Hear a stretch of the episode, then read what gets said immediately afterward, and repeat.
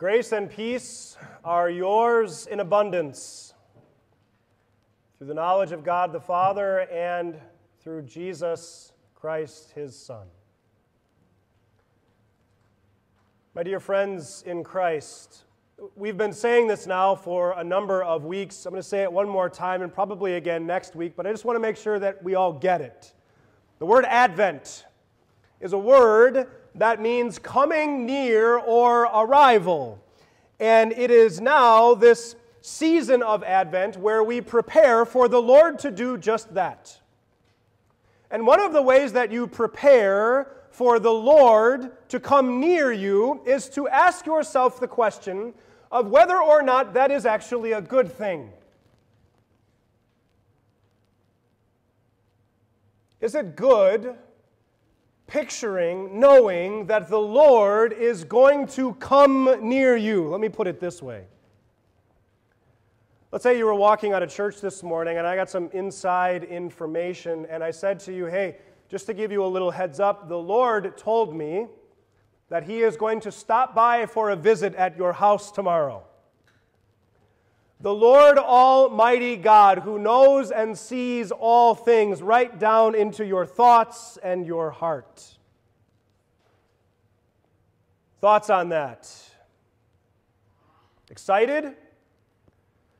Maybe a little uneasy? Maybe downright terrified? Which is the correct answer? Well, the correct answer is, of course, it depends. It's sort of like asking, are you happy when the police show up? Well, that entirely depends. Are you the victim who is in need of help? Or are you the criminal who is in need of being arrested? Or is it a good thing when your boss comes up to you and says, hey, I want you to stop by my office on Friday at the end of the day. I got something I need to talk with you about. Well, that depends. Are you up for a raise, or is your company in the midst of some pretty tight budget crunches and your job might just be on the chopping block? Or think about how different these two phrases are. So similar, but so different. Daddy's home compared to just wait until your father gets home. You see, is it a good thing or a bad thing? It entirely depends. The day of the Lord is near. Is that a good thing or a terrifying thing? Well, good or bad, that phrase right there was the prophet Zephaniah's message to the people living in and around Jerusalem in the middle 600s BC. We heard a portion of that message from Zephaniah in our first scripture reading. The day of the Lord is near. He wasn't the first prophet to preach that message. In fact, it was one of the more common messages that the Lord called his prophets to preach. But the day of the Lord is a phrase that could take on a couple different meanings. One of the meanings was that it always pointed ahead into the distant future as a reference to Judgment Day. The day, the last day, the great and final day when the Lord will come. The day of the Lord is near. The day when the Lord will come to raise and judge the living and the dead, as we just confessed in the creed.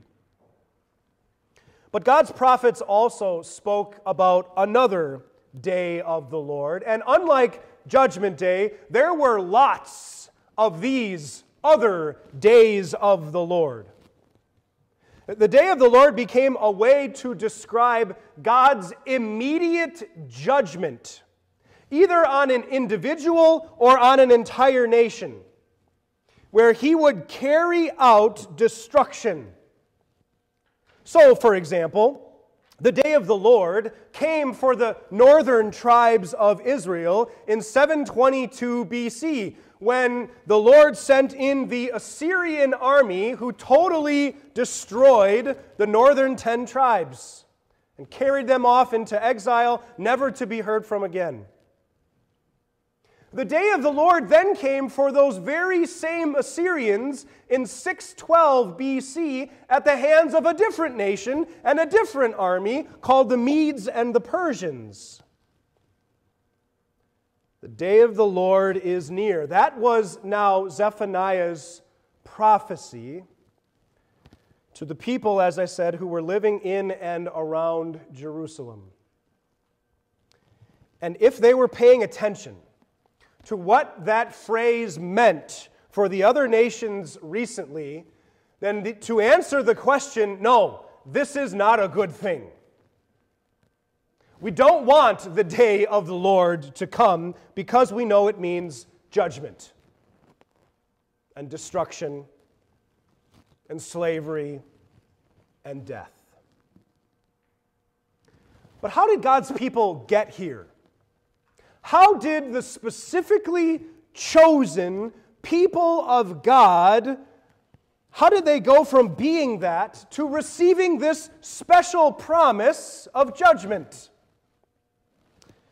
Well, if you recall, God had given the people of Israel the promised land, and when he did, he warned them repeatedly that if they turned away from the Lord to worship other gods, that he would uproot them and turn them into the laughingstock of the entire known world.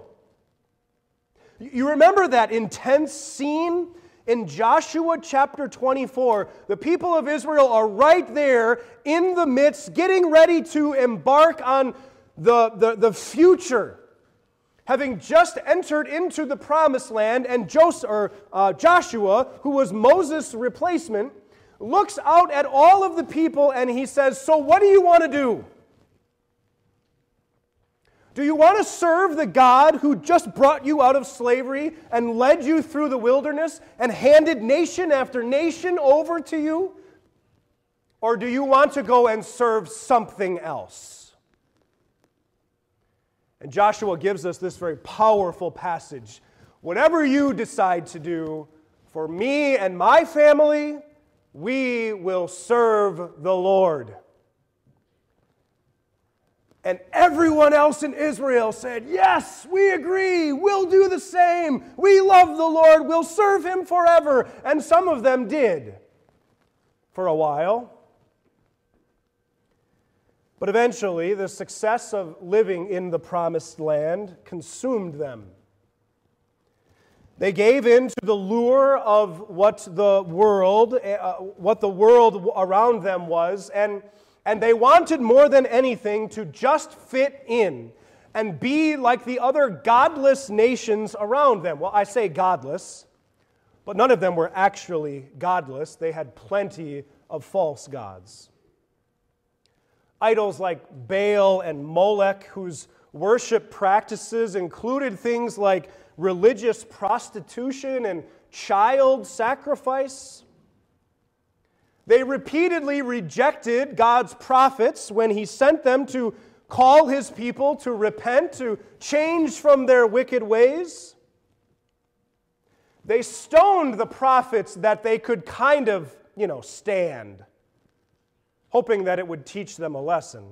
But the prophets they really didn't like, well, they just killed them. Not only that, but they did all of this with an extreme amount of confidence that the Lord wasn't going to do anything to them, neither good nor bad.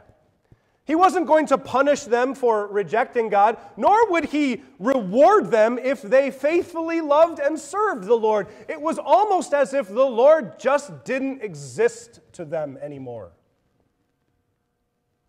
It's sort of like a modern-day atheist, and so all they had left was to turn their own success, their wealth and their real estate and their family and their business dealings into their gods. You know, none of this happened overnight. Neither the rejecting of God by Israel nor God finally promising a day of their judgment.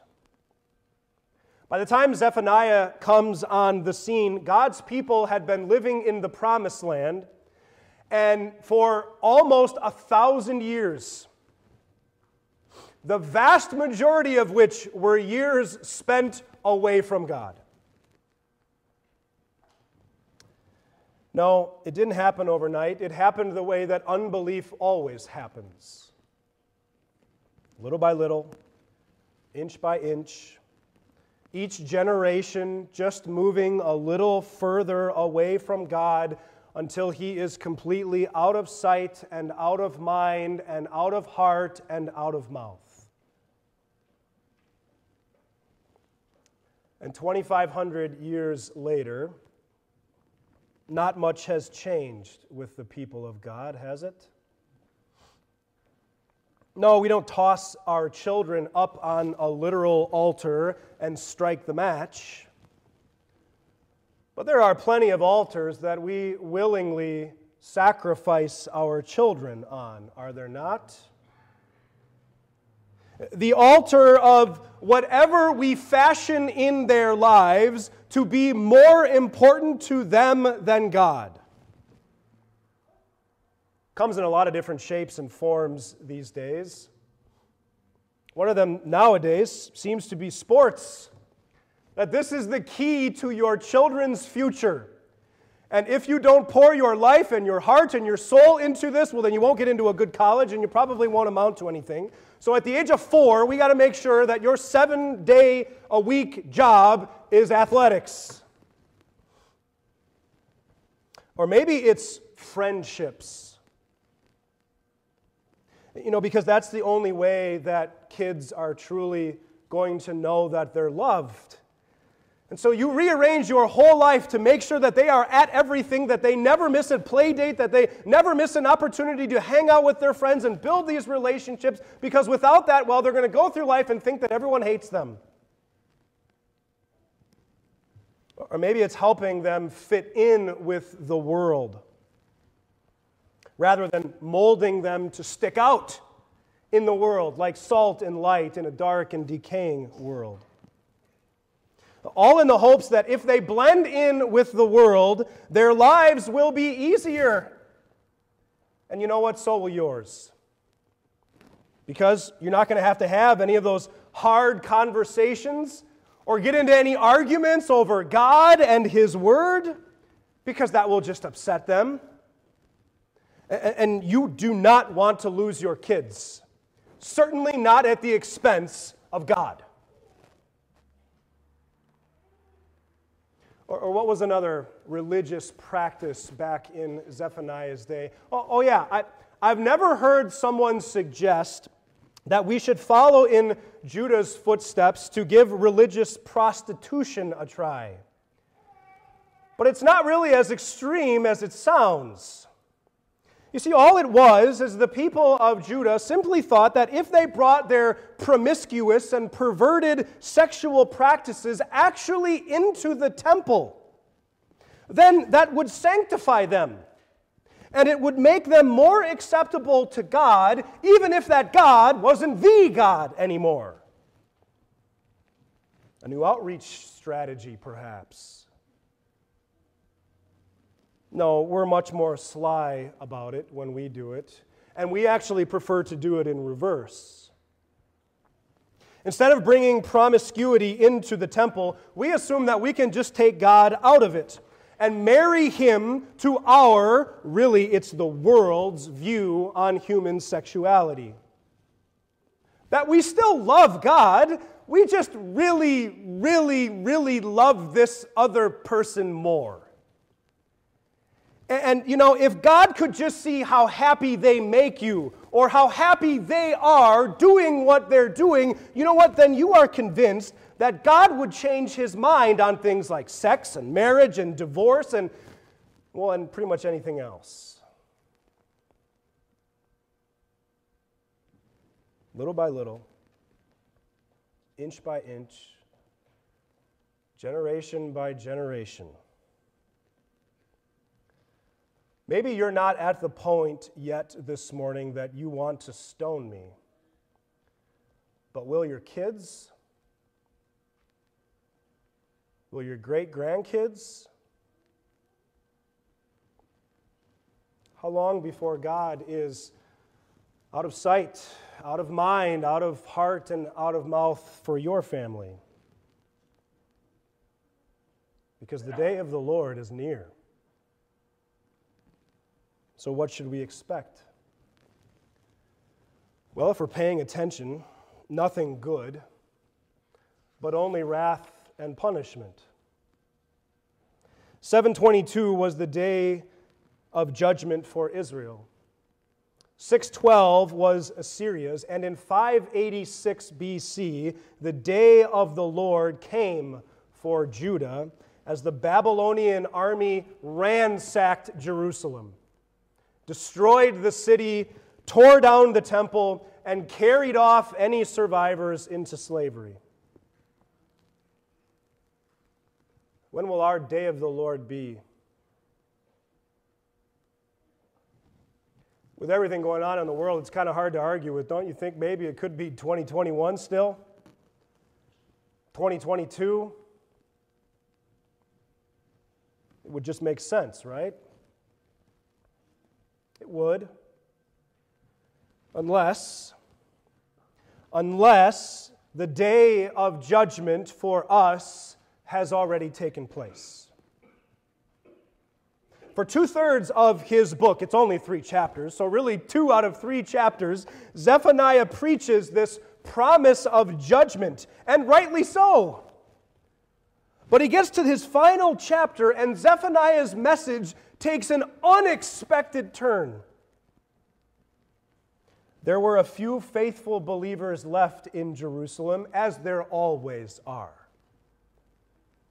Those who took the Lord's warnings seriously and repented of their sins. And to them, the Lord offers a completely different message.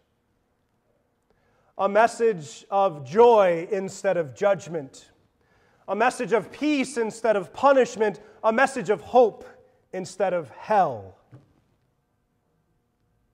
Sing, O daughter of Zion. Shout aloud, O Israel.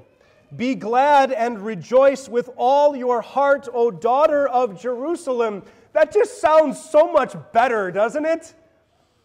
Not just from what we've been hearing so far this morning, but even everything else that inundates our lives musically this season, that's so much better than have a holly jolly Christmas.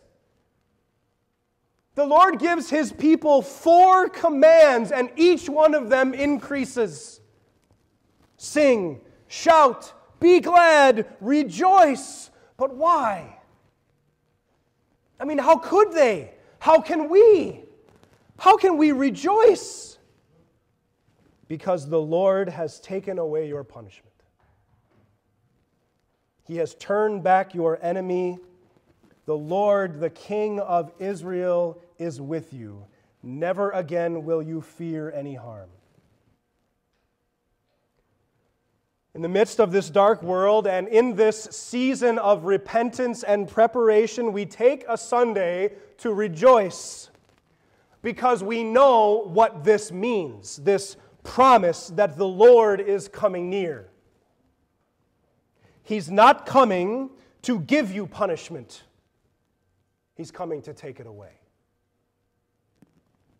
This is why Paul can say in our second scripture reading, rejoice in the Lord always. I'll say it again, rejoice. This is why John the Baptist, who Jesus regarded as the greatest man who ever lived, this is why John could say, but Jesus is even greater. In fact, he's so great, I'm not even worthy to untie his shoes. Because Paul and John, who both preached the coming of the Lord, knew why Jesus came. He came to take your judgment and punishment upon himself on a cross and to rise again victoriously. And in doing so, he comes to defeat your every last enemy, all of your sin, the fear of death, the power of the devil, they're all doomed because the Lord Jesus comes.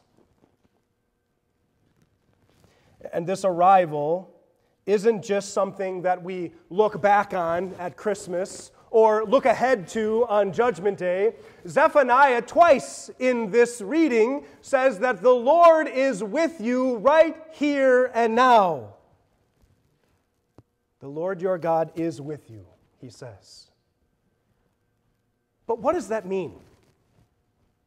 You know, that's something that we need to be real clear on this morning, because it's the kind of thing that we say to one another all the time, isn't it? God be with you. The Lord is with you. You're not alone. But why? Why is the Lord with me? What is he doing? If he's just walking beside me to make footsteps in the sand, then how do I grapple with pain and suffering and loss in this life? If Jesus is just with me and yet always allows this bad stuff to happen, then is he really with me? And if he is really with me, then I hope he's enjoying the show, because it sure seems like all he's doing is watching how my life unfolds or comes unraveled. And in the same way, Zephaniah also calls God mighty. And we echo this too, don't we, to one another in an effort to comfort each other? We say things like, you know what, God has all the power. It's in God's hands. God is strong. God is almighty. But again, why? How does he use his almighty power? Because that matters even more than the fact that God has all the power. Is he just strong for the sake of strength? Just so that he can say, I can do something? I mean, are we supposed to be comforted by a God with unlimited potential, but an unclear purpose? No. Why is God with you? How does he use his power? Zephaniah gives us the answer to both of those, and it's the same. The Lord God is with you. He is mighty to save. To save you. That is why Jesus comes near. That is why it's so comforting to know that Jesus is always with you. That is how he uses his power. It is always, always, always to save you, to rescue you. So that regardless of the circumstances in your life, no matter the pain or the suffering or the loss that you are going through, the Almighty Lord is with you. Sometimes to use that pain, other times in spite of it. But it is always to save. Still have your doubts? Just listen to how he talks about you. He will take great delight in you. He will quiet you with his love. He will rejoice over you with singing. So gushy. That sounds like the kind of poem that newlyweds would write to each other in the middle of the day. The Lord delights in you. He smiles when you walk into a room. He just cannot wait to brag about you and show you off to his friends. He will quiet you with his love. What a picture. When the craziness and stress and expectations and busyness of our lives, especially this time of year, threaten to kill our joy, what does the Lord do? He comes in quiet love. Like a parent who was woken up in the middle of the night to a crying baby. What do you say? Are you kidding me? I'm trying to sleep. No. You pick them up, and you gently hold them in your arms and you rock them back to sleep with your quiet words of love. And here is the picture. When Jesus comes, is there any better way that he could have made his first appearance than as a little baby? That on that silent night, God comes in quiet love to take away our fear, to quiet our anxious hearts, to assure us of his tender love. And finally, the Lord rejoices over you with singing. All morning, I've been trying to convince you that because of what the Lord has done for you and is doing for you and will do for you in the future, you have every reason to rejoice. And all morning, as I've been trying to convince you to rejoice in songs of praise, well, the Lord has been rejoicing over you all morning. His heart bursts forth in love song after love song, and you're the topic. The Lord does not reject you. He rejoices over you. So what do we do with this? How does this change? How does this change the way we view the Lord's coming near? Not just for one Sunday a year, not just for Christmas, but forever. Zephaniah said, "Do not fear, O Zion. Do not let your hands hang limp." Just as the Lord's power has a specific purpose to save you, so he now has given a specific purpose to your life, to your hands, purpose to the work he has called you to do in your home and at your job, at school and in your community, and all of this that you do, this is divinely inspired work. Work that he uses to bless others. The Lord uses his strength to strengthen your hands, to do the good things you do in the world, to put you to work as you love your spouse and as you serve your kids and as you work hard at your job and as you honor your parents and look after your friends. All of this has divine purpose, God's purpose, of being a blessing to the world through your hands. The Lord is coming near. That was the message of Zephaniah. That is the message of Advent. And there is no greater message in the world. No better reason to rejoice. The Lord is with you. He came at Bethlehem to go to a cross to save you by accomplishing the forgiveness of your sins. He comes to you through word and sacrament to create and strengthen faith, applying to you that very forgiveness he won by connecting you to his life and death and resurrection, and he will come again to judge the living and the dead. But even then, you have nothing to fear, because you already know the verdict: forgiven, victorious, saved, today and forever. In Jesus' name, amen.